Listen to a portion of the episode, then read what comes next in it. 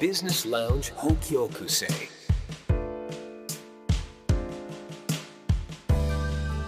ここは札幌駅北口にあるバービジネスラウンジ北極星明かりを灯す金曜の夜今日はどんな出会いがあるでしょうそろそろあのお客様がやってくる頃ですあー辻さんいつもありがとうございますああ、ゆかさん、こんにちは。あこんばんはか。今日一日どうでしたか？えー疲れました。さっきね、あの、東京から、あの、着いたところで。の、あーそうなんだ明日から仕事なので、うんうんうんそのまま、あの、今日はここへ直行したとこ、あ、ご飯食べたな。ご飯食べました何食べあました、のーお、お弁当買った。何が入ってるお弁当は、あのーホテルでちゃちゃっと食べて、うんあの、来ました。あのーいくら、うーんい北くらとか、はい、北海道に来たので、食べましたよ。お酒はどうですか？今日は一杯目ですか？はい、今日は一杯目です。まずあの真っ先に優香さんのね、うん。あの顔を見に来ました。あら嬉しいですね。いつもありがとうございます。は調子いいこと言いました。すいません。素敵。あの今日ねちょっとおすすめのお酒があって辻さん、うん、芋焼酎とか飲みますか？はい、飲みますよ。と変わってる。あんまり強くいないんだけどね。あそうなんですね。割り方はいろいろできるんですけどはい。チランティーチューっていうのがちょっと今日私のこれおすすめで緑茶の香りがする芋焼酎なんです。チラン茶ですね。チラン茶。お詳しいですか？もしかして。うん、えーっと九州ですね。鹿児島、はい。北海道してあの北海道来て鹿児島いいんじゃないですか？おでははい。あのぜひぜひじゃあそれをいただきましょう。はい。どうしましょうか。水割りお湯割り。あー。あえてのお茶割まあね、あんまり強くないので水割りでいきます。りわかりました。じゃあはい。水割りでご用意します、はい、ありがとうございます。辻さんは何度もねここには来てくださってますけれどもうん。あんまりお仕事の話ってこれまで聞いたことがないなぁなんて思ってるんですけど。はい。今もね先ほど東京からいらしてお仕事明日からってねおっしゃってましたけどうん。どんなお仕事してるんですか？えーっとね、うん。会計事務所経営って言ったらいいかな、まあ、コンサルティングの会社を一応これでも経営をしております。あ代表取締役ですね。代表戸締役です。くだらないギャグですね。え？どういうことですか？代表戸締役ね。え戸締役ね。あの そういうことか。はい。そういうことそういうところにね気がつけるように私も精進していきますので。いやいやいやもう親父ギャグですからすいません、札幌には出張で今はうんいらっしゃるんですか、あのー支店があるので。あじゃあ全国会社いくつか支店があるってことですか？全国っていうかね、ええ。あの札幌と名古屋に支店が国内はあって、えん。ー海外のね台湾の方にも支店があるんですけど。あそうなんですね。で本社は東京になります。一番うーんいらっしゃるところが多い場所は、行く場所？うん、行く場所はまあ基本的にまあねコロナだったからあのーあんまり最近は行ってなかったんだけど、はいまあ、少し、まあ、行ってもいいかなという状態になったようなので、ええ。あの週に1回いろいろなところは行ってるんですが支店としては札幌と名古屋にあるので国内は。だから札幌には月1回ぐらい来てますよ。ああそれで毎回来てくれてるわけだ。来てくれてるというか お邪魔お邪魔させていただいてるというか。いやありがとうございます。その支店を出される場所っていうのはそれは辻さんが決められてるんですか？あのねもともと銀行に勤めていたんだけどああそうですか。優香さんはね若いから知ってるのか、あの昔北海道拓殖銀行という銀行が拓銀ってはい。札幌で言われてたんだけど、ええええ。あそこの銀行に勤務していました。ということは北海道にお住まいだったってこと北海道に住んでたこともあります。へえあのご出身はどちらなんですか？出身は、うん。えー東京生まれの千葉と育ちですかね。えー、えじゃあもうそもそもその北海道とのつながりっていうのはお仕事で作られたってことですか？うん、大学銀あの学校出てから、うんうん。あのそのまま北海道拓殖銀行に入行して。あの当時ねあの、うんうんうん学生の頃っていうのはもうバブル全盛期のことだったから、ええバブルって知ってるかな？あの経験はしてないですね。もうねり歴史の教科書に出出てくるような話なんだけど、北海道っていうと沖縄とかハワイと並んでもうハワイと並ぶぐらいの一大リゾート地なのでね、もうそこ行ってスキーができるという思いしか持たなくて北海道に仕事にをしに来たっていう。そうですか。あの北海道の銀行に北海道のね、ええ。あの出の銀行にたまたま入ったから、あのよしもうす北海道行きたい。ええ希望を丸つけて。じゃあもともとお仕事ですよりは土地として好きだった。土地好きでしたね。うーん。あのそれこそ北の国からのドラマ見て倉本壮さんの富良野塾に憧れてっていうのもね、ええ。高校とか大学の時あったのでもう北海道へしかもあの当時飛行機あまり乗れなかったからねあの会社のお金で行けるって仕事で行けるっていうだけでもう喜びさんで北海道に来た記憶があります。あのウィンタースポーツもお好きなんですか？ウィンタースポーツは、まあ大学の時もやってたんだけども、えあの北海道来てもう年がら年中行きましたね。なあそうなんですね、はい、あまりうまくないですけど、えー北海道には、えー合計でそのお住まいになられたという意味でいうとどのぐらい？5年間ぐらいですね。5年間、うん。その時お家はどこですか？江別です。江別ですか？江別です。私江別出身なんです。おお。江別？で15歳までえ中学卒業まで暮らしてました。ちなみに2000何年ですか？いらしたの2000何年ではないですよ。1990あそっかそうか年からですよ。うんご年齢がねちょっとお若くてわからないのでいや年齢は今なんもともうもう57歳になりますから。57歳ですかはい。なんともそうですかはい私がですね34になったので子供でもおかしくないですね。いやそう考えると衝撃ですね。衝撃って何が衝撃なお若すぎて本当にこれは。若くすぎないですよ別に。リップサービスじゃないですねこれはあねりがとうございあます。そうなんですね。私が2005年まで江別に住んでいたのででもそう思うとかぶってる時期がギリギリないのかな。江別どうでしたか？お住まいになって。江別は江別は第二のふるさとですね。ああそうですか。僕にとっては第二のふるさと、まあ社会人としてデビューしたところですから、そうですね。思い入れ深いですよね、思い出はたくさんあります。結構昔の江別それこそ私も1980年代から住んでましたけど結構田舎で。でどんどん人が増えてきて どんどん変わって子供もどんどん増えてきているって時期だったんですけど大人になってから住まわれた江別の印象ってどうでした、大人になって住んだ江別の印象、うん。あいやあのー僕が江別に初めて行った頃は、はい。昔はねあのいろいろな意味で栄えてた場所なんだけどもそこからあうん。の少し、えー厳しい時代、まあ、経済的にも厳しい時代っていうのがあったんじゃないかな、まあ、そのそんなような時に多分行ったんだと思います。うん。江別の駅駅前降りたらもうねシャッターが全部閉まってたから、ね。えだけど最近行ったらもう、すごいですね、うん駅の裏とかまも家がもうたくさん建ってうん。なんか噂によるとなんか大きなあのショッピングのななんていうんだ。蔦屋書店。蔦屋さん。江別蔦屋書店蔦屋さね蔦屋さんができたっていうやすごくまた衝撃的。活気をまあ多分取り戻してるっていうのがね言葉としては正しいのかもしれないですよね。うん、すごくあの良くなった。とまああの当時もあのすごく魅力がありました、うん。また魅力の種類がちょっと変わってきてるような感じもね歴史によってあるのかもしれないですよね。そうかそんな江別つながりもあったなんて。いや面白い。あのお仕事の話にまたちょっと戻りますけど具体的にお仕事どんなお仕事なんですか？えーっとねコンサルティングって言ってもあのいろんなコンサルティングがあって。そうですよね。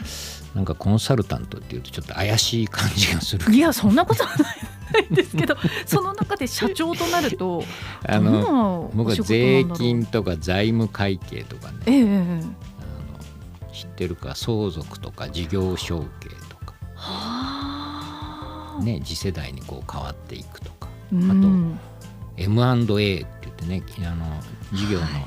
まあ、買収ええ。的な仕事なんかの,、まあ、あの財務評価みたいなものをこうん。うやってます、サポートだったりとかもしてくださるんですか？サポートしてますああとはね銀行とか保険生命保険会社さんとかね、うん。えー商工会議所さんのこうセミナーの講演をやらせていただいたりとか、うーん。幅広いもうじゃあ一月の中でいろんなところにいらしていろんな種類のお仕事があるわけですね。いろんなところに行ってます。今月はちなみにあとこれからどこどこ行く予定が今月今月は来週名古屋ですね。な再来週はあ再来週はやっぱり札幌に来てから、うん。次の日から台湾に行きますね。な海外にも。これ台湾台に視点を出されるっていうのはなぜ台湾だったんですか、台湾当時まだあのもう10年以上前なんですけど、えあのインバウンドっていうのがね、えうん。起こる前だったんだけども、うん中国がねやっぱりすごく注目をされてきているから、うん。中国の、えー本土の方に行く前に中国語を喋る方がたくさんいらっしゃる台湾。で日本にも非常に馴染みがあって、はい。あのやっぱり知り合いが何人かいて、あの日本びいきの方がねたくさんいらっしゃるっていうことなので、まあ、現地の方。台湾に行ってみようかと。はあ。台湾一度だけ行ったことがあって唯一行ったことがあるアジアの国で大好きになりました。すっごくいいところ。まずどどこが良かっ人がいい。たあ人いいですね。人がいい。人がいい。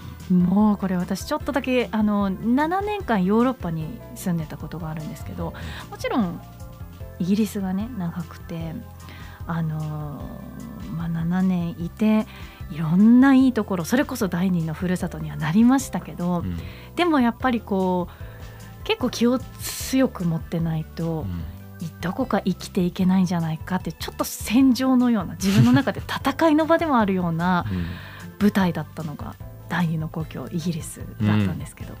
台湾にまあ台湾はね本当に旅行だったから3泊2泊かなその中でも人の優しさに触れただけのこんなに温かい旅行っていうのは人生初めてで、うんまあ気温も暖かいからね。そうじゃないんですよ。そうじゃないのよ。うん。もう本当にまあ食べ物も美味しいしとか、うんその観光が楽しいあのね買い物が楽しいっていうのももちろん。でも人がいいっていうのに感動しましたね。うん。いいですね。はあでもそんなところに視点があってしかもこれからもしかしてもっと広げられる中国本土の方とか視点広げられるっていう野望もあるんですか？まあねあの、う台湾ですとかええ。中国とか香港の方うん。のお客様だけで400名ぐらいになる。400件ぐらいかな？になるので。所持さんちなみに言語は何カ国語？全然いや全然できないわけじゃなくてまあ,、うん。あの片言の英語ぐらいですよ。ああいやでも学校で勉強したぐらいの英語ですよ。中国語もでもお話になるんじゃないですか？中国はやらないんですけど、うん。まああの企業だとちょっと珍しいかもしれないんだけど、まあええ。あの中小企業っていうかね、うん。上場企業じゃなければやっぱり海外出身の社員っていうのが今456人ぐらいいるのかな、そうですか。うん、どの国の方たちですか？いやそれこそ台湾の人もいるし、うん。中国もいるし韓国もいるし、うんやっぱ彼らがあの日本の仕事をそのままやって、え僕の考え方としてはもう、えうん。あの日本のメンバーと分け隔てなくうん。評価もして、うん。あのやっぱり優秀な子たちがね、うん。日本にやってくるからすごいそこでこう切磋琢磨してる風景は刺激にいいと思いますよ。自分の刺激になりますね。そういった海外からの社員さんは、まあ、日本語もお話になる。日本語もうまいですね。英語も英語もできる。はるかに私よりできる。ええいや素晴らしい。でもそういった、まあ、ある種文化の交流っていうのもベースにありつつっていうことですもんね。そうですね。それはそうだね。それはいいね。こうなんか、まあ、人生の本当におそらくね今聞けてるのが一部だと思うんですけど辻さんのいろんなこうご経験をされてきて、まあ、お仕事を。今されているお仕事にたどり着くまで、まあ、起業をするまでってどうして今ここにいらっしゃるんでしょう？辻さん。どうして今ここにいらっしゃるってあの あれね あの自分の今の立場で見える景色みたいなもん、ね、そうですそうです。すごくそこって気になるな。とっても大きいことじゃないですかやっぱり。えどうして今の仕事をしてるかってことかな？うん。そうですね。優香さんどうしてそうの今この仕事をしてる？難しい質問ですね。自分が聞かれると、ね、いろんな意味で難しいね。ね。ああ本当ね。確かにね。なんでしょうね。私はでもうーんそうだな今この仕事をしてやっぱり言葉を使うっていうことが仕事の内容は違っても言葉を使うっていうことがメインになっていて仕事のすごくやっぱりそれが好きなんだと思います。うんうん、すごく好きなんだと思います。やっぱり言葉に魅了されているっていう自分があってでもお酒も好きで食べるものも好きでなんか全部つながってるなって勝手に私はね思ってるんですけど、うん、えー、難しい質問だったな。辻さん、まあ、起業したきっかけは何ですか？起業したきっかけ、うん、起業したきっかけ。会社を作りたいって思ったわけではなくて。あそうですか。はい。あの別に社長になりたいというわけでもなくて。え？そうですか。意外、えー、強いて言うならば、うんうん、自由でいたいと思って。うわかっこいい。いかっこよくはないですよ。強いて言うなら自由でいたいなと思ってあの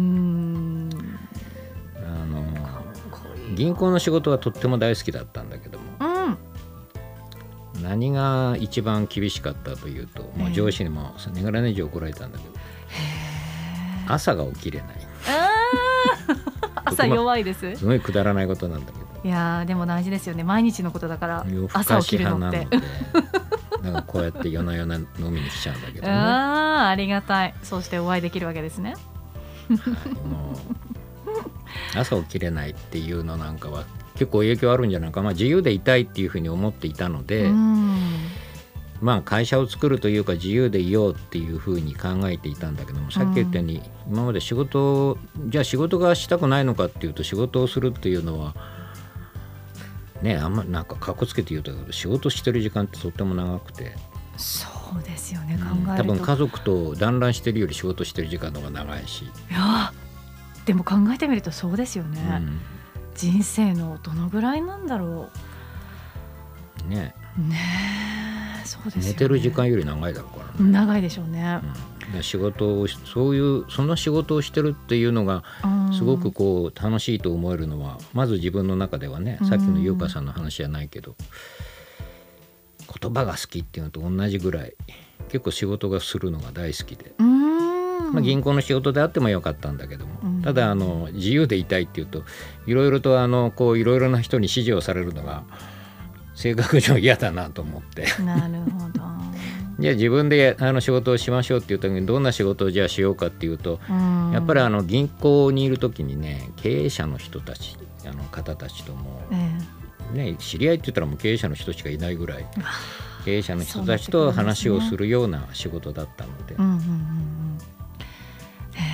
そうなると今この仕事をね、うん、経営者の人とこういろいろコミュニケーション取れるような仕事をしたいなっていう時に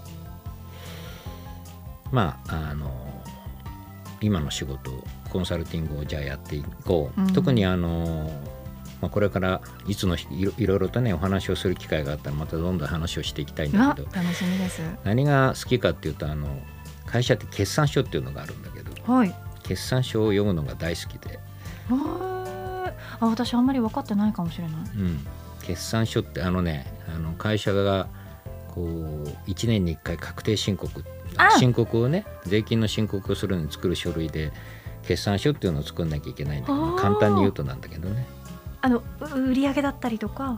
売上だったりとか利益がいくらなのとか、あの恐ろしい。資産いくら持ってんのとか。ああなるほど。負債がどれぐらいなのっていう話で、うんあー私なんかねこう個人のレベルですごく小さい話なのであなんて恐ろしいと思っちゃうんですけど それはえやっぱり楽しみなものなあなんですかね？あの小説みたいに決算書読むのが好きうわ毎日見てるそしてあれですか？ウイスキーですか？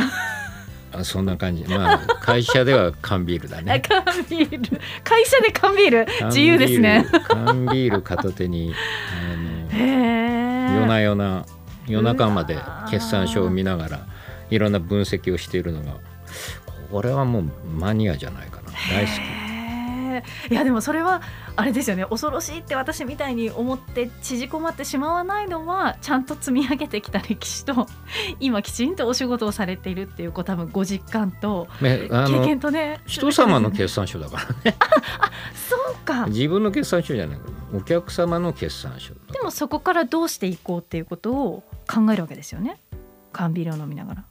そまあ、そういうふうな言い方をするとちょっと失礼だね。あんまり人には聞かれたくない現場だよね。いやリラックスをしながらそ夜夜飲みながらが話せる話だよね、あー。今だからこそじゃないですか。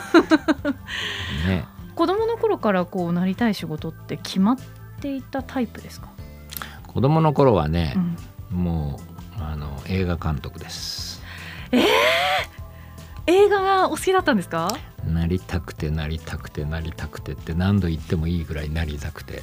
あの憧れもたう物心ついたから父親がね、こう映画だけは見せてくれて最近はテレビであんまり映画、まあ、やらなくなったっていうか昔はあの決まった曜日の決まったく夜9時に映画が始まってたんだけど、ええテレビでね、うん。録画なんかすることもできないから、そのねあの映画の時だけまあいい映画の時だけ自分の父親がその映画を見ていいって言って、まあ、その日だけ、まあ、いわゆる夜更かしがね子供幼稚園ぐらいから見てたんじゃないかな。そうですか、うん。結構11時過ぎとかまでね。11時ぐらいまでの映画を見させてもらった印象がやっぱりすごく強くあってずっと映画監督になりたかったね。結局なれなかったけど。映画でも見ていてあのまあ夢をその自分が好きだったものから抱くってみんなおそらく子供の頃ってあると思うんですけどなぜ俳優ではなくて監督だったんですか？なるほど、ね。そうですね。作るのが好きなんでしょうね。なるほど。そっか。でここもあの言われたくないんだね。なるほど、ね、役所って指示される側だからね。なるほどね。だからもう基本おそらく辻さんは基本の考え方は変わってないんでしょうかね。そう。あの今の仕事していてねああの映画とか舞台のこうワンシーンみたいに勝手によ。勝手に考えながらやってんだ。からしあの仕事するにもよあのいちいちシナリオを頭の中で考えて。へえそういうのって例えばうんうまくいかないとか想定外のことが起きるとかってあると思うんですけそれがまたドラマじゃない。ど そこを楽しめる自分が自分が想定していたものじゃないものになった時がまたこう素晴らしいドラマになるじゃないですか。なるほどまあそこをもだからドラマにしていけるっていう力がねきっとあるってもう子供ながらにきっと辻さんご自身ってなんかこう自分の秘めたる力に気がついていたみたいなところってあるのかななんて思っちゃいますね。どうなんでしょうね。お金とか今ほらお金とか経営とか金融とか扱ってるでしょ？はい。そういうのを扱ってるとあの結構先ほど優香さんも言ったけどこうドキドキするというかね怖いものってイメージあるじゃないですか。だからこう結構いろんな人にとってもすごく重要な例えば、どうやったら仕事がうまくいくんだろうとか、うんうんうん。あの考えるじゃないですか、うんうん。お金で損したくないとかね、うん。そういうこうハラハラしたことって実は今の仕事やっててね逆に映画監督の方にはごめんなさいなんだけどリアルな世界にリアルなハラハラドキドキの中にいるっていう感覚は最近この仕事の方が良かったなってずっと思ってるね。あ良かったなって思ってます？こっちの方が良かったな。なんでですか？こっちの方がドキドキする 推理量を求めるとそうですけど、でもねそこからのこうやっぱり実質的な、まあ、責任だったりとかそのドキドキがあのまあ誰かのその人生と共有されていたりとかするわけじゃないですか。うんそこもこそこが楽しい。ういやすごいですね。経営会社の経営なんかもうんやっぱりねあの社員のみんなの生活もあるし、うんなんとなく家族のことも考えながら、うんまあ、例えば経営者みんなやってると思うんだけど、ええ。お給料を決めましょうとかね、うわー。で生活そのものがなんかこう頭の中よぎったりするじゃないですか。そうですよね。もうあの子供が小さい子が何人いてとかね。そうそうそう。学費がいくらとかいね。やそうですよね。で何年後には大学にとかねそういうことですよね。経営飲食店のね経営なんかのお話も聞いたりするから、うん。どれぐらいのね、うん。あの単価でやってったらお店はやっていけるのかっていうその単価をお客さんはいくら払ってそれがお給料がどうなってあのお小遣いでねどうやって払っていくのかとか考えていくといやー。めちゃくちゃ楽しいじゃないですか。はあ楽しいっていうかもう一生懸命考えないとうん。あの答えがあるかどうか分かんないようなことではあるんだけども。そうですよね、うんそれが楽しいね。でもきっと、まあ、こう相談に来る方とか辻さんにお話をされる方ってワクワクしてる人もいると思うけど不安を抱えながら来る人も結構いるんじゃないかななんて思うんだけど。うん、あのー再生って今よく言葉でよく言われるんだけどね。再生。あのき事業を再生していこうっていう、うん。やっぱりなかなかうまくいかなくなった時に、うん。あの銀行とかこう借り入れとかするじゃない。えその借入金をこうどうやって返していこうかとか、ね、なかなか今のしあの やり方ではうまくいかないとか。そういうことを決算書をにらめっこにしながら どこの部分をどうしていこうとか。切実じゃないですか。切実こっちもアクセル限界じゃなきゃあのあのアクセルを全開じゃなきゃいけないし、うん。そうもう寝る時寝る前でもトイレ行っててもずっと考えてる。うわーでもそこをそのまあ楽しむっていう言葉をおそらく辻さんは使われたけれどもその楽しむってめちゃくちゃ真面目な楽しむですよね。真面目なさ真面目じゃないとダメだと思うのでそうですね。そこはビール飲んでませんそんなことねえかな でもなんかこう向き合ってくれるあのワクワク感とかがものすごく多分心強いと思います私が今向き合ってくださる方が、今度だからビジネスラウンジ北極星もお世話になろうかしらなんてね。こうなんかすごく心強いだろうなっていうことを。どうやったらお客さんいっぱい来ますかいねやね。今日もほら辻さんしかいないんで。常連のお客さんほら辻さんしかいないんでこの後ねどんな方が来てくれるのかななんていろいろ勉強しながらですけどね。うん。あの先ほどあの映画監督になりたかったというところからうん。またこう大人になってどの段階でいろんなことがこう変わっていったんですか？どの段階で、ね。どの段階で、だって勉強することとかも全然違うでしょ？うん。こんな仕事していてね、うん。おかしいんだけど信じてくれる人あんまりいないんだけど、ね、あの勉強全然できなかったんですよ。またまた。いや本当に。いやまたまたって言われるんだけどね。へえ勉強っていうのはその勉強したことがないというか仕方がわからない。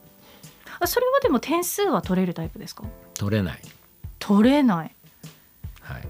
じゃあやり方がわからないだけでうん、できるっていうことですね知らない。いやでもねそういうことなんですよ。結局だから子供の頃に勉強しなかったね分かんなかったんだよね。そのゴールが分かんなかったんだよね。点数も取れなかったんだよねっていう人って決してできない人ではないと思うんですよね。まあ結果的に今もう絶対に勉強してませんよなんてことは言わないし、うん、あの社会人になってから勉強を始めたし今もやっているし、うん。まあかなりやってきたと思う。大人になってねっていう感じ。これを簡単に天才派だと言っていいのかあんまりねこういうタイプですよねってくくるのって個人的に好きじゃないんですけど。でも社会人になってする勉強になった勉強することになったものって興味があることだったからですかね。そう。ただあのー大人になって気がついたんだけど、うん。国語算数理科社会英語？うん、なんて全部今の実社会に通じてるっていうものを子供たちにもっと教えたらもっとあの当時の僕に教えてくれたらもっと勉強したという気がするんだけどだねか。らきっとあれですよね。あのスタートの位置づけじゃないけどその理由なのかな？そうそう。つながってんだよっていうことが分か分かるように教えてくれたらよかったというふうに勝手に思ってるんだけどね勝あ手にだけどねいやでもそれおそらく辻さんみたいに頭がいい方が僕はないんだけどいやまず考えるんですよ。なんでじゃあ算数をやるんだ？うんって考えるやっぱり頭がいい方は勉強をまず始めないっていうなんかね矛盾してますよねそう思うとね。うん私みたいなのは本当にコツコツやらなきゃ何にもできないのでとにかくコツコツ与えられたものをコツコツやっていくっていうタイプでまあそれが悪いかというと身にはなってるとは思うんですけどうーんなんかねこうポンと飛び越えてあの何かをつかむ人とはまたちょっと、うん、ステップ数が多いかなっていう感じはありますね、踏まなきゃいけないステップが。で一生懸命仕事をやることも大事なんだけども、うん。あの闇雲に仕事をやるっていうのはよりはうん。やっぱり勉強してやるっていうのはすごくいいと思うな。じゃあ例えば起業したいんだよねっていううーん相談って辻さんのもとには日々たくさんあると思うんですけど。企業って会社を作りたいそうですそうです。あ事業を起こしたいとね事業を起こしたい、はいはいはい。いっぱいありますね。何から聞きますかその人に対して。私起業したいんですよね一言目に返す質問は何ですか、一言目に返す質問。うん、一言目に返す質問。あーいやえ？それは何すんのっていう感じじゃない？ああそうかそうか。じゃあそんなね、アドバイスっていうよりもね、うん。あのーまあ仕事っていう意味では僕は心がけてるっていうことはそのこうしちゃダメああしちゃダメっていうよりは、まあうん。まあ手前味噌かもしれないけどもやっぱりすごく経験はあるしたくさんの人たちのこう経営を見ていたりとか、うん。いろいろ見させていただいてるので、え例えば経営者のあの今までの経営者の失成功したこともあれば失敗したこともたくさん聞いてたりするから、まあ失敗談ってすごく大きいよね。あ。でそういうそのじゃあこれからやろうっていう人たちが何をしてもいいと思うんだけど、ええ自分がやりたいことっていうのをこういろんなことを話をしてくれたらじゃあこそれを続けていくやっていくとこういうリスクっていうのは想定されるよねっていうことを教えてあげられるっていうか教える。るだからリスクなのでうん。絶対に起きるとも限らないし、ただリスクについては回避した方がいいから。なんかこうそれじゃあ無理だよっていうことはあまり言わないんですかね今それじゃあ無理だよっていうのはあんまりない、そうなんですね。よほどじゃないとないっていうあかー。失敗してみりゃいいじゃんっていう感じ。うわー。あーそうなんだ。なんかすごくそれってある意味厳しいのかもしれないけどすごく夢がある。これってダメじゃないって言われたらそこで多分夢にもつながらない人って私なんかもきっとそのタイプですけど、まあかっこよく言うとね、うん、すごく成功って想像を超えたところにあるような気がするからねはい今染みました。吸い吸い込んでおきました。そうなんだ。なんか北海道にもこうあのー出張でいらしていただく機会も結構あると思うんですけど北海道のこう会社を元気にしていきたいなとか北海道ってもっとこうだったらいいのになって辻さんの目から北海道ってどうやって映ってますか？そんなのないでしょ。ないですか？北海道ほど魅力のあるところなんて世界的にもめったにないでしょ魅力っていうのはまあ先ほどねなんかそのリゾート地とかって話はありましたけど企業とかその会社とかっていう意味でもですか？魅企業とか力ってありますか会社でもあのなんだろう日本のみならず世界に、ねうん。こう活躍してる企業だって北海道からいっぱい出てるし特になんだろう新しめの企業って言ったらいいのかな、うん。多かったりするからあのいろんな資源を使って、うんうんうん。その活躍してる企業っていうのは北海道いっぱいあると思いますよ。僕から何か言えるようなことはないんだけど。あだけどだけどこの後ですね。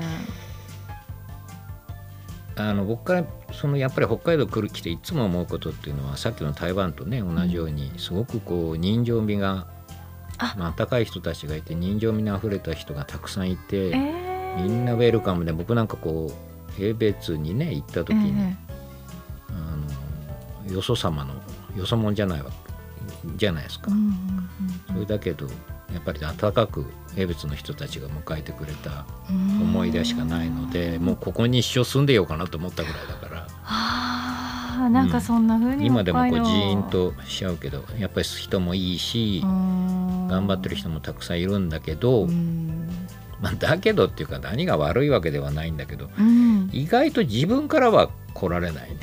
あ控えめですか？控えめなんだろうなという気はする。こう自分から何かこう何かこう何か希望の望んでくれたら何かしてあげたいというふうに思うんだけどその自分の望みを話してくれる人っていうのが少ないイメージがあるね。へえそれはまああの道民性というかそういうなん感じでだろうかね。わ映っかんないけど。てますかね そうなんだ。面白い。意外とこうだから北海道民からするとわからない。魅力も多分課題も辻井さんからすると見えてるのかななんてちょっと新鮮に感じましたけどね。まあ、海外でもいろんなとこ行くんだけど特にアジア圏なんか行くと、その札幌に支店があるよっていうだけでうん、ものすごく興味津々というか喜ばれて「おお前は北海道知ってるのか?」みたいな「札幌に行くのか?」みたいなぐらいマレーシア行っても香港行ってもシンガポール行っても北海道を振ると東京よりもその日本の良さっていうのをこうアピールできるっていうか食いつきがいいっていう。え北海道知ってる日本を知ってるっていうよりも北海道知ってるって言ったからみんな食いつきがいいんじゃない？そうですかえ海外の方なんか今聞くとアジア圏の方やっぱり多いですね北海道興味持ってる方って。うん、あの僕の中国の知り合いは、まあね、中国の方もたくさん来られてるけど北海道の何がいいって綺麗な水と青い空って言ってたからね、うわーいや基本的なところだけど忘れがちですよね。そうそうそう。そうか。わあそういう魅力って常に住んでる私たちこそね忘れないでいないとななんてことを感じますね。まあ出てる方もいるけどもね、うん。いるんだけどもっと、まあ、今日本日本人自体があまりこう海外に出てったりとか外へ出てったりとか、うん。うんあるいは北海道来てると分からなくもないんだけどこれ北海道って何でも揃ってるしっていうかそのうん。他のところにはないものがたくさん揃ってるからあ東京とかね。へえいやなんかまあ、東京。建物が東京ほど多くないぐらいであとはもう自然の横に例えばい今ここにいる札幌っていうのもうん、その大自然の真横にこんな大都会があるっていう、ああまあそうですね。うん。その便利なうん。便利だけど自然がすぐあるっていうのはうん。なかなかなくて。またこう地域によっても魅力が全然違ったりとか、そうですね、うん、12時間車で走っただけで同じ道内でもねいろいろありますからね。いやー話はつきませんけれどももう一杯飲みますか？あじゃあもう一杯いただきましょうか。じゃあ次何にしましょう？いやジントニックを。ジントニック。あこの間ねお酒の話って言えばね、うんあの小ネタなんだけど、はい。えーよくほら飲みに行くとさとりあえずビールっていうじゃない、あとりあえずビールってその、とりあえずビール以外の飲み物ってあるのかなと思って、あうん。世界的に今どうなのみたいなこういろんな人に話聞いてたらこの間あの恵比寿にいるバーでね、ええ。あのジントニック頼む方多いですよっていうから。とりあえずジントニック？とりあえずジントニックになるのかな、ままあ知ってる人は知ってるお酒が大好きな人は知ってるのかもしれない。やっぱりシュワシュワなんだね一番最初ってね。確かにでそう考えるとフランスってアペリティフってあるじゃない？ありますね。あれってやっぱりスパークリングワインがね主流みたいだから食前酒ね。そうか。とまずはシュワシュワで食欲とかこう一日のこう疲れを少しこう癒しながら深酒に入っていく。ほ ほどほどに。っていうことなんじゃないかなっていうことで、まあ、2杯目なんだけどジントニックって感じかな。とりあえず2杯目ジントニックここは札幌駅北口にあるバービジネスラウンジ北極星。いいトークといい音楽といいお酒でいい夜が出来上がる。今夜もまだまだ楽しい時間は続くようです。